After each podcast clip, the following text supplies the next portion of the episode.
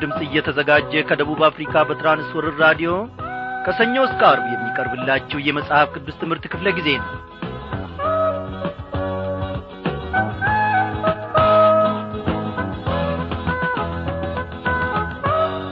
በጌታ የተወደዳችሁ ክብሯን አድማጮቼ እንደምናመሻችሁ እግዚአብሔር አምላካችን ፈቃዱ ሆኖ ዛሬ ደግሞ በዚህ በአየር ሞገድ አማካኝነት ተገናኘንና በቃሉ ማድ ፊት ሁላችንም በእርሱ ረዳትነት በእርሱ አጋዥነት ተሰበሰብን።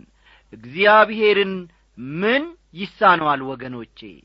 እኔና እናንተ ለእግዚአብሔር ውለታ የምንመልሰው ምንም ነገር ባይኖረንም ምስጋናን ግን መሰዋት መቻል አለብን። አወቅነውም አላወቅነውም ተረዳነው አልተረዳነው እግዚአብሔር በሕይወታችን ውስጥ ዓላማ አለው በሕይወታችን ዘመን ሁሉ በስሙ እስከ ተጠራን ድረስ እግዚአብሔር ፈጽሞ ወደ ውጭ አያወጣንም አይጥለንም። የጠላትም ጡጫ የጠላትም መንጋጋ አገኝንም እግዚአብሔር በዛሬቱ ቀን እንኳን ወጥተን በሰላም እንድንሰበሰብ በሐሳቡም ውስጥ እንድንጠበቅ ፈቃዱ ሆኗል። እግዚአብሔር ለዘላለም የተመሰገነ ይሁን።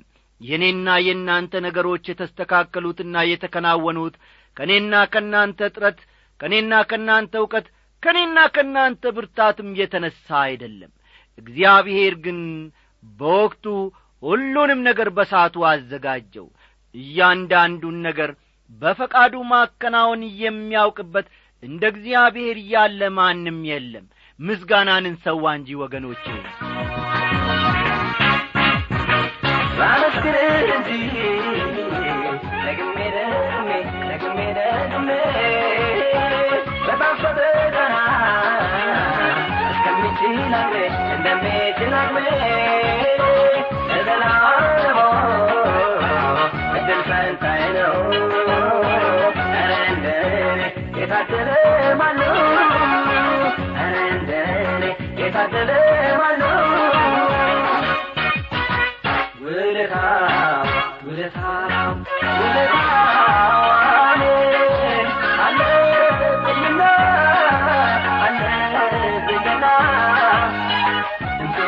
አንተ በበራ እዘምራለሁ ገና ገና ገና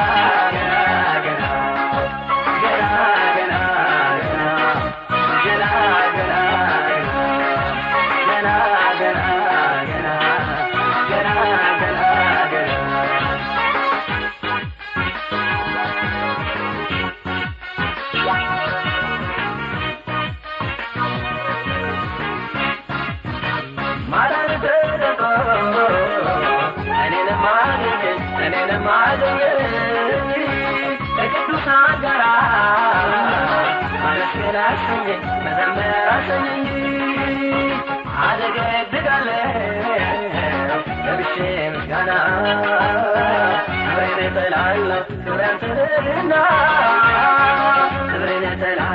ክብረን ትልህና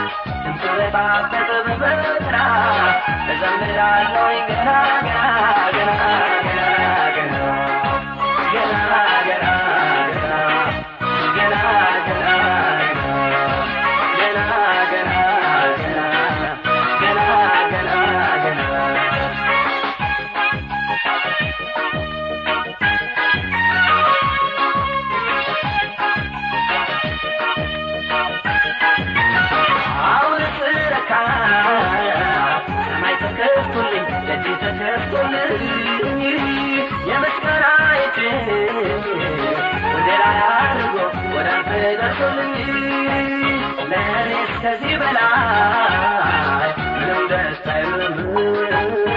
ለበጉ መዘመር እስከ ዘለዓለም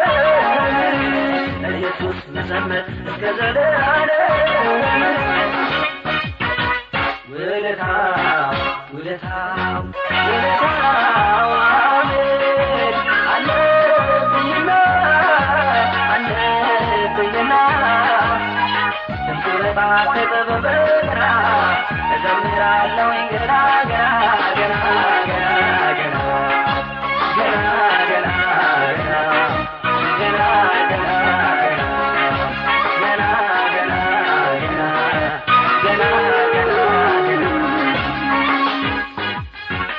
እግዚአብሔር ስለዚህ ዝማሬ እየተመሰገነ ይሁን።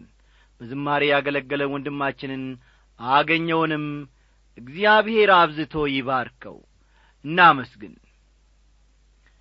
በሰማይና በምድር ላይ የምትገዛ እግዚአብሔር አምላካችን ሆይ ዛሬ ደግሞ እነሆ በዚህ መልክ በፊትህ ቀርበናል። እግዚአብሔር አባታችን ከአንተ ለመማር አስተማሪው መንፈስ ቅዱስ የሚነግረንን የሚገስጸንን ለመቀበል እንደ በጎ ፈቃድህም ደግሞ ለመኖር አቤቱ አምላኬ ሆይ የአንተን ፈቃድ ለማገልገል እነሆ በዚህን ሰዓት ወደን ሽተን በአንተ ፊት አለን። ተናገረን። እግዚአብሔር ሆይ እንገሰጻለንና ገስጸን። ጌታ እግዚአብሔር አምላካችን ሆይ የሚያስፈልገንን ነገር ሁሉ በጊዜው አዘጋጅተ ስለምትሰጠን እንደ አንተ መልካምነት ደግሞ እነሆ ባሪያዎችን በሰላም ስለምታሰማራ በሰላምም ደግሞ ስለምትሰበስበን እናመሰግንሃለን። እግዚአብሔር አምላካችን ሆይ እያንዳንዱ ነገራችን በአንተ ተጠብቋል።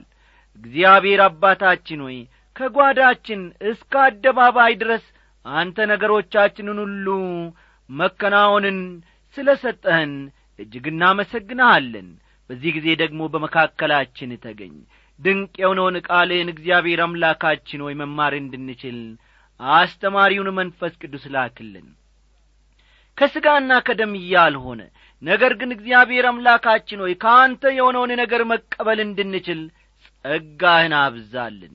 አንተ ብቻ ተናገረን አንተ ብቻ ገስጸን በግራና በቀኛችን ያሉትን የተለያዩ ድምፆችን እንዳንሰማ ነገር ግን ያንተን ድምፅ ብቻ መስማት እንድንችል ኖ መንፈሳዊ ጆሮዎቻችንን እግዚአብሔር ሆይ ሁሌም ላንተ የተከፈቱ አድርግልን። አቤቱ ጌታዬና አምላኬ ሆይ በዚህ ምድር ውስጥ የሰውን ልብ የሚያማልሉ የሰውን ልብ የሚያታልሉ ብዙ ነገሮች አሉ። ከእነዚህ ሁሉ ተጠብቀን በአንተ ፍቅር ደግሞ ጌታ እግዚአብሔር አምላካችን ወይ መመራት እንድንችል ጸጋህን አብዛልን። ይህንን ሁሉ ስለምታደርግ እጅግ አድርገን እናመሰግንሃለን። በጌታችን በመድኃኒታችን በኢየሱስ ክርስቶስ ያው ስም። አሜን።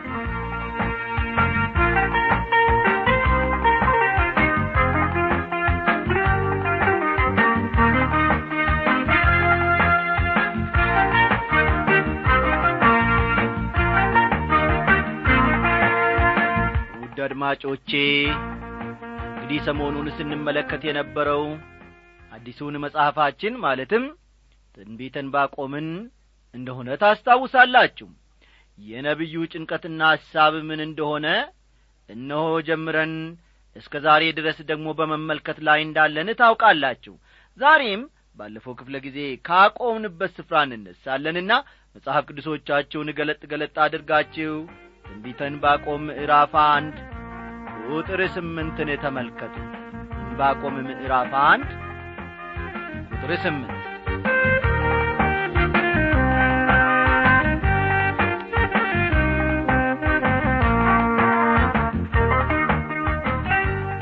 ባለፈው ክፍለ ጊዜ ጥናታችን እንደ ተመለከት ነው ባቢሎናውያን በጥላቻ የተሞሉ ጨካኞችና ድል በማድረግ ወደ ፊት የሚገሰግሱ ሕዝቦች መሆናቸውን ሦስት ጊዜም ኢየሩሳሌምን መቈጣጠራቸውን በሦስተኛው ጊዜ ግን ሙሉ በሙሉ እነሆ ኢየሩሳሌምን ስለ ማውደማቸው ባቢሎናውያን ለሕግ እንደማይገዙ እነርሱ ራሳቸው ሕግ እንደሆኑ አድርገው ራሳቸውን እንዴት እንደሚያስቡ ከሁሉ የበለጥን ሁሉን ማሸነፍና ማንበርከክ እንችላለን ብለው የሚያስቡ ሕዝብ መሆናቸውንም ዘርዘር አድርገን መመልከታችን የሚታወስ ነው። ዛሬ እንግዲህ ከቁጥር ስምንት እንነሳለን። እንዲህ ይላል። ፈረሶቻቸውም ከነቢይ ይልቅ ፈጣኖች ናቸው ከማታም ተኩላ ይልቅ ጨካኞች ናቸው። ፈረሶቻቸውም ይንሳፈፋሉ ከሩቅም ይመጣሉ ለመብልም እንደሚቸኩል ንስር ይበራሉ ይላል። ምንኛ አስደናቂ አገላለጽ ነው ወገኖቼ! ግብፃውያን ሰረገሎች ነበሯቸው። አሦራውያንም እንዲሁ ሰረገሎችን አሻሽለው ጥቅም ላይ አውለዋል። ይሁን እንጂ የባቢሎናውያንን ያክል በፈረሶች መጠቀም የቻለ ማንም የለም ከማታም ተኩላ ይልቅ ይላል ቃሉ። ከማታም ተኩላ ይልቅ ጨካኞች ናቸው ሲል ይናገራል። የተራቡ ተኩላዎች አጋጥሟችሁ ከሆነ በርግጥ የቃሉን እውነታ በትክክል መረዳት ትችላላችሁ ብዬ አስባለሁ። የተራቡ ተኩላዎች ቅብጥብጦች ናቸው። እንዲህ ያሉ ተኩላዎች ሲገጥሟችሁ ከመካከላቸው አንዱን ተኩሳችሁ መምታት ወይም መግደል ነው። ደሙ ሲፈስና ቁስሉን ሲመለከቱ የተቀሩት ተኩላዎች ያንን የተመታውን ወይም የቈሰለውን መብላት ይጀምራሉ። ያኔ ማምለጫ መንገድ ማግኘት ይቻላል። ለመብልም እንደሚቸኩል ንስር ይበራሉ ይላል። ባቢሎናውያን እንደ ተራቡ አራዊት ንጥቂያ እንደ ለመዱ አሞሮችም ናቸው። ፊት ለፊታቸው የሚያገኙትን ሁሉ ከማጥቃት ወደ ኋላ አይሉም። ቁጥር ዘጠኝ ሁሉም ለግፍ ሥራ ይመጣሉ ፊታቸውንም እንደ ምሥራቅ ነፋስ ያቀናሉ ምርኮኞችንም እንደ አሸዋ ይሰበስባሉ ይላል። ሁሉም ለግፍ ሥራ ይመጣሉ ይላል። የእግዚአብሔር ሕዝብ ራሳቸው አመፅና ግፍን እየፈጸሙ ነበር ይሁን እንጂ ከእነርሱ የበለጠ ግፈኛና አመፀኛ ጦር እየመጣባቸው እንደሆነ አላወቁም። አመፅን እፈልገዋልና እግዚአብሔር ደግሞ የፈለጉትን አትረፍርፎ ይሰጣቸዋል። ምክንያቱም ቃሉ ምን ይላል? ሰው የዘራውን ያንኑ ያጭዳልና ነው። ገላትያ ምዕራፍ ስድስት ቁጥር ሰባትን ተመልከቱ። ገላትያ ስድስት ቁጥር ሰባት ባቢሎናውያን አንድ ዓላማ ብቻ ነበራቸው። የሚችሉትን ያክል ብዙ መንግሥታትን ማሸነፍና ያሸነፏቸውንም ሕዝቦች ባሪያዎች ማድረግ። ይህ ተቀዳሚው ዓላማቸው ነው። ልብ በሉ የባቢሎናውያን ዓላማ አንድ ነው። እሱም ያሸነፏቸውን መንግስታት ወይም ሕዝቦችን ባሪያ ማድረግ ነው። ምርኮኞቻቸውንም እንደ አሸዋ ይሰበስባሉ የተባለውም በዚህ ምክንያት ነው ወገኖቼ። ቁጥር አስር በነገሥታት ላይ ያላግጣሉ መሳፍንትም ዋዛ ሆነውላቸዋል። በምሽጉ ሁሉ ይስቃሉ አፈሩንም ከምሮ ይወስዱታል ይላል። በራሳቸው ብርታትና በጣዖቶቻቸውም ኀይል በጣም ይታመናሉ ባቢሎናውያን። ከእነርሱ በፊት እንደ ነበሩት አሦራውያን ሁሉ ወደ ዘመቻ በሚሄዱበት ጊዜ እፊታቸው የሚያገኙትን ሁሉ እየደመሰሱ ነበር የሚገሰግሱት። በምሽጉ ሁሉ ይስቃሉ አፈሩንም ከምረው ይወስዱታል ይላል። የተከማመረውን ምሽግ ሰብረው ይገባሉ ወደ ከተማ ከገቡ በኋላም ሕዝቡን በምርኮኝነት ይወስዱታል። ቁጥር አሥራ አንድ የዚያን ጊዜም እንደ ነፋስ አልፎ ይሄዳል ይበድልማል ኀይሉንም አምላክ ያደርገዋል ይላል። ናቡከደነጾር ያደረገውም ይህንኑ ነበር። ከትንቢተ ዳንኤል ምዕራፍ አራት ቁጥር ሰላሳ ከትንቢተ ዳንኤል ምዕራፍ አራት ቁጥር ሰላሳ እንዲህ በማለት መናገሩን እናነባለን። ይህቺ እኔ በጒልበቴ ብርታት ለግርማዬ ክብር የመንግሥት መኖሪያ እንድትሆን እያሠራዋት ታላቂቱ ባቢሎን አይደለችምን? ናቡከደነጾር እጅግ ትምክህተኛ እጅግም ትዕቢተኛ ነበረ። በራሱ እንጂ በእግዚአብሔር መደገፍን እንደ አላዋቂነት ነበር የሚመለከተው ሁለተኛው የነቢዩ ችግር ምን እንደሆነ ደግሞ ቀጠላ አድርገን እንመለከታለን። ሕዝቡን እንዲቀጡ እግዚአብሔር ባቢሎናውያንን ያስነሳል። ተመልከቱ። ሕዝቡን እንዲቀጡ እግዚአብሔር ባቢሎናውያንን ያስነሳል። ይህ ደግሞ በእንባቆም አእምሮ ሌላ ጥያቄ አስነስቷል። ቁጥር አሥራ ሁለትን ተመልከቱ አቤቱ የተቀደስክ አምላኬ ሆይ አንተ ከዘላለም ጀምሮ አልነበርክምን? እኛ አንሞትም። አቤቱ ለፍርድ ሰርተኸዋል ለተግጻጽም አድርገኸዋል ይላል። ባቢሎናውያን ከይሁዳ ይልቅ አመፀኞች መሆናቸው እየታወቀ ለምንድን ነው በእነርሱ በመጠቀም ከእነርሱ የተሻለውን ሕዝብ እግዚአብሔር መቅጣት ያስፈለገው። በእንዲህ ዐይነት አሰራር እግዚአብሔር ሲጠቀም ይህ የመጀመሪያው ጊዜ አይደለም። ከትንቢተ ኢሳይያስ ምዕራፍ አስር ቁጥር አምስት እንደምንመለከተው አሶርን የቁጣዬ ጨንገር ወይም በትር ብሎታል። ትንቢተ ኢሳይያስ ምዕራፍ አስር ቁጥር አምስትን ተመልከቱ። አሶርም ምን አለ? የቁጣዬ ጨንገር ወይም በትር በማለት ይናገራል። ሰሜናዊውን መንግሥት እንዲቀጣ እግዚአብሔር በአሶር ተጠቅሟል። እስራኤልን ከቀጣች በኋላ ደግሞ ስለ ራሷ በደልና ኀጢአት አሶር መቀጣት ነበረባት። እዚህም ላይ ተመሳሳይ ነገር ሲደገም ነው የምንመለከተው። ሕዝቡን እንዲቀጣ እግዚአብሔር በባቢሎን ሊጠቀም ነው ዓላማና ዕቅዱን ከፈጸመ በኋላ ደግሞ ባቢሎንን ራሷን ይቀጣታል። እዚህ ላይ ግን አንድ ጥያቄ መነሳቱ የማይቀር ነው። ዓላማና ዕቅዱን ለመፈጸም እንዴት ጻዲቅ የሆነው እግዚአብሔር በአመፀኛ መንግሥት ይጠቀማል የሚል ጥያቄ እዚህ ላይ ይነሳል። አስተዋላችሁ አይደን ዓላማና ዕቅዱን ለመፈጸም እንዴት ጻዲቅ የሆነው እግዚአብሔር በአመፀኛ መንግሥት ይጠቀማል የሚል ጥያቄ መነሳቱ የማይቀር ነው። ምናልባት ይህ አመለካከት ለብዙዎቻችሁ አዲስ ወይም እንግዳ ሊሆንባችሁ ይችላል።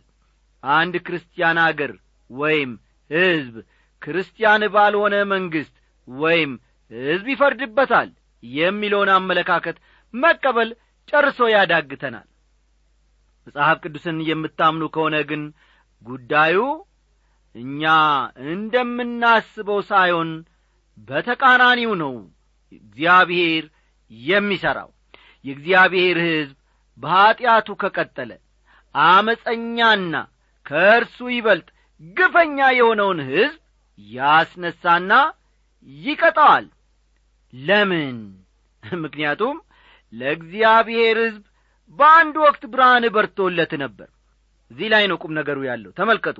ለእግዚአብሔር ሕዝብ በአንድ ወቅት ብርሃን በርቶለት ነበረ።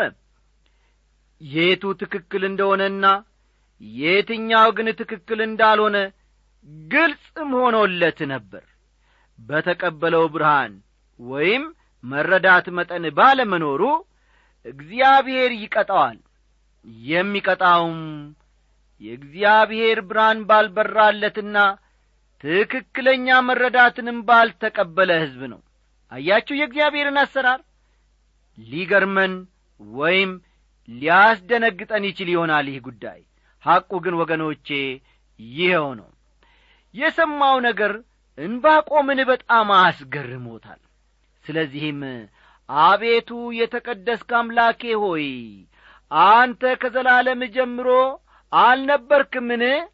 እያለ ይጠይቃል።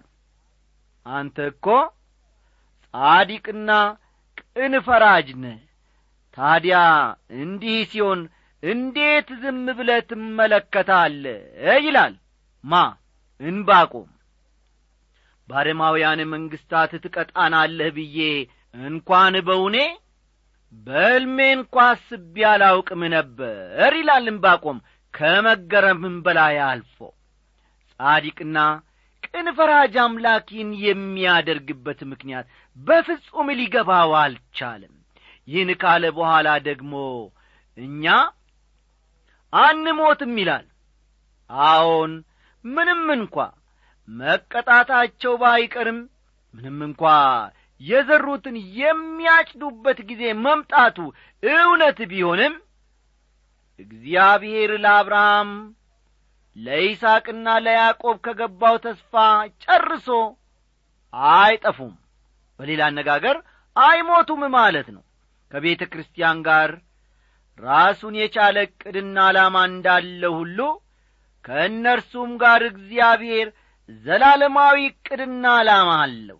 በእውነት ከእግዚአብሔር የተወለደ ሰው ሁሉ በሕይወት እኖራለሁ እንጂ አልሞትም ማለት ይችላል። ተመልከቱ። በእውነት ከእግዚአብሔር የተወለደ ሰው በሕይወት እኖራለሁ እንጂ አልሞትም ማለት ይችላል።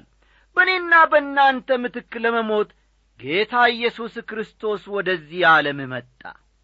በኋላም ትንሣኤና ሕይወት እኔ ነኝ አለ። ስለ በደላችን አልፎ ተሰጠ ጌታ። እኛን ስለ ማጽደቅም ከሞት ተነሣ። ሮሜ ምዕራፍ አራት ቁጥር ሀያ አምስትን ተመልከቱ። ሮሜ ምዕራፍ አራት ቁጥር ሀያ አምስት ስለ በደላችን አልፎ ተሰጠ። እኛን ስለ ማጽደቅም ከሞት ተነሣ ይላል። አላዛሪ የሚባል ወንድማቸው በመሞቱ ይላቀሱ የነበሩት እማማቾችን ጌታ ኢየሱስ ክርስቶስ ትንሣኤና ሕይወት እኔ ነኝ የሚያምንብኝ ቢሞት እንኳ ሕያው ይሆናል ብሎአቸዋል። ዮሐንስ ምዕራፍ አሥራ አንድ ከቁጥር ሀያ አምስት እስከ ሀያ ስድስት ዮሐንስ ወንጌል ምዕራፍ አሥራ አንድ ቁጥር ሀያ አምስትና ስድስትን ተመልከቱ። እርግጥ ነው በሥጋዊ ደረጃ አንድ ቀን ሁላችንም እንሞታለን ወዳጆቼ። በመንፈሳዊ ደረጃ ግን ከቶ አንሞትም። እንባቆም እኛ አንሞትም ይላል። ይህን መረዳቱ እጅግ ጠቃሚ ቢሆንም እግዚአብሔር አንዳንድ ነገሮችን በዚህ ዓለም እንዴት እንደሚያከናውን ግን ትክክለኛ እይታ ያለው አይመስልም። በዚህ ዘመን ያለን እኔና እናንተ ግን የተሻለ እይታ አለን። ምክንያቱም ወደ ኋላ ተመልሰን ወደ እምባቆም ዘመን ከዚያም አልፈን የመጀመሪያዎቹ ቤተሰቦች የማየት ዕድል ስላገኘን ነው። እግዚአብሔር ከአረማውያን መንግሥታትና ከእስራኤል ጋር ስለ ነበረው ግንኙነት ከታሪክ አንጻር መመልከት የሚቻልበት ዘመን ላይ አለን። አስደናቂ ሥራውን ለመፈጸም እግዚአብሔር በአስደናቂ ሁኔታ ይንቀሳቀሳል። ተመልከቱ ወዳጆቼ አስደናቂ ሥራውን ለመፈጸም እግዚአብሔር ዛሬም ቢሆን በአስደናቂ ሁኔታ ይንቀሳቀሳል ነገም እንዲሁ ይንቀሳቀሳል ተነጐዲያም እንዲሁ በአስደናቂ ሁኔታ ይንቀሳቀሳል። ለዘላለም እግዚአብሔር እነሆ አስደናቂ ሥራውን ለመፈጸም በአስደናቂ ሁኔታ ይንቀሳቀሳል። የእርሱ መንገድ የእኛ መንገድ እንዳልሆነ የእርሱ ሐሳብም የእኛ ሐሳብ እንዳልሆነ ነግሮናል። ስለሆነም እንደ እግዚአብሔር ማሰብ ባለመቻላችን ሊገርመን አይገባም። በጣም የሚያሳዝነው ግን ብዙ ሰዎች እንደ እግዚአብሔር የሚያስቡ ይመስላቸዋል። የእግዚአብሔርን ያክልም የሚያውቁ ይመስላቸዋል። እስቲ ያለፍ ብለን ቁጥር አሥራ ሦስትን እንመልከት። እንባቆም ምዕራፍ አንድ ቁጥር አሥራ ሦስት ዐይኖችህ ክፉ እንዳያዩ ንጹሐን ናቸው። ጠማምነትንም ትመለከት ዘንድ አትችልም። አታላዮችን ስለ ምን ትመለከታለ ኀጢአተኛውስ ከእርሱ ይልቅ ጻድቅ የሆነውን ሲውጠው ስለ ምን ዝም ትላለ ይላል። ዐይኖችህ ክፉ እንዳያዩ ንጹሐን ናቸው ይላል። ይህ ወገኖቼ እውነት ነው።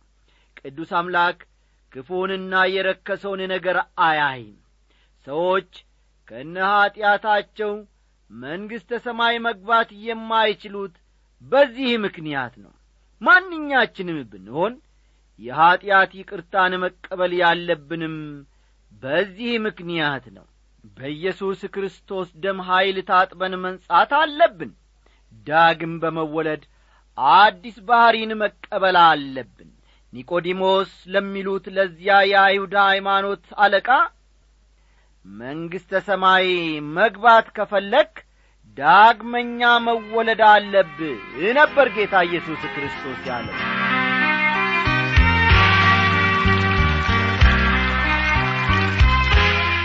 እህታችን አበዛሽ በቀለ ከጅማ ከተማ ወንድማችን ወታደር ግዛው ፎጊ ከሽረ እንደ ሥላሴ እንዲሁም ደግሞ እጩ መምህር ካሌብ ገልሰኖ ከደቡብ ኦሞ ከጂንካ ከባኮ ጋዘር ወረዳ የጻፋችሁልን ደብዳቤዎቻችሁ ደርሰውናል።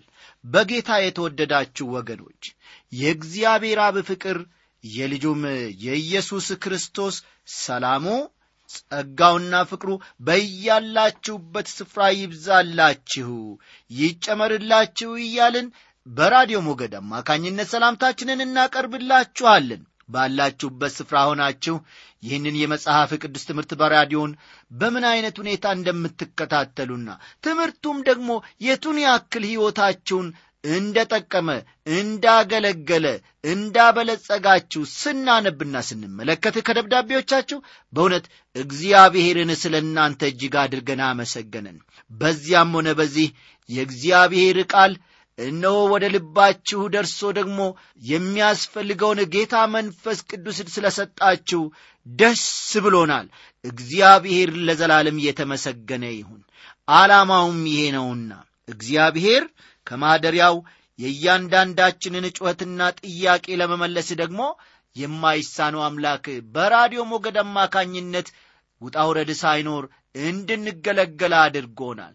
ዛሬም ይህ ድንቅ ቃሉ ምንጊዜም ቢሆን በራዲዮ ብቻ ተወስኖም አይቀርም።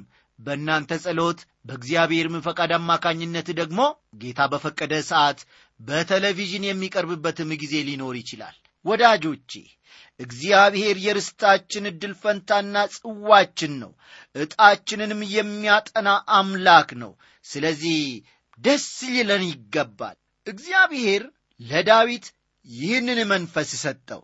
እንዲህም የሚል የሕይወትን መንገድ አሳየኸኝ ከፊትህ ጋር ደስታን አጠገብከኝ በቀኝህም የዘላለም ፍስሐ አለ ይላል። አይደለም እንዴ ታዲያ ወገኖቼ በእኔም በእናንተም ቀኝ የዘላለም ደስታ የዘላለም ፍስሐ አለ።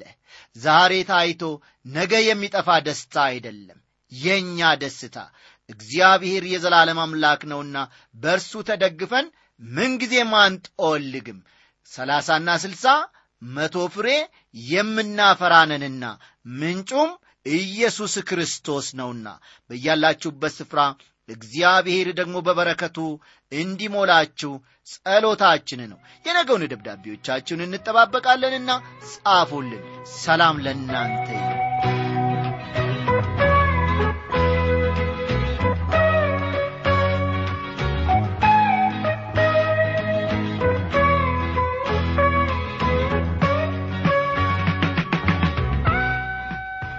አድማጮቻችን እስካሁን ስታዳምጡት በነበረው ዝግጅቶቻችን እንደተባረካችሁ እናምናለን።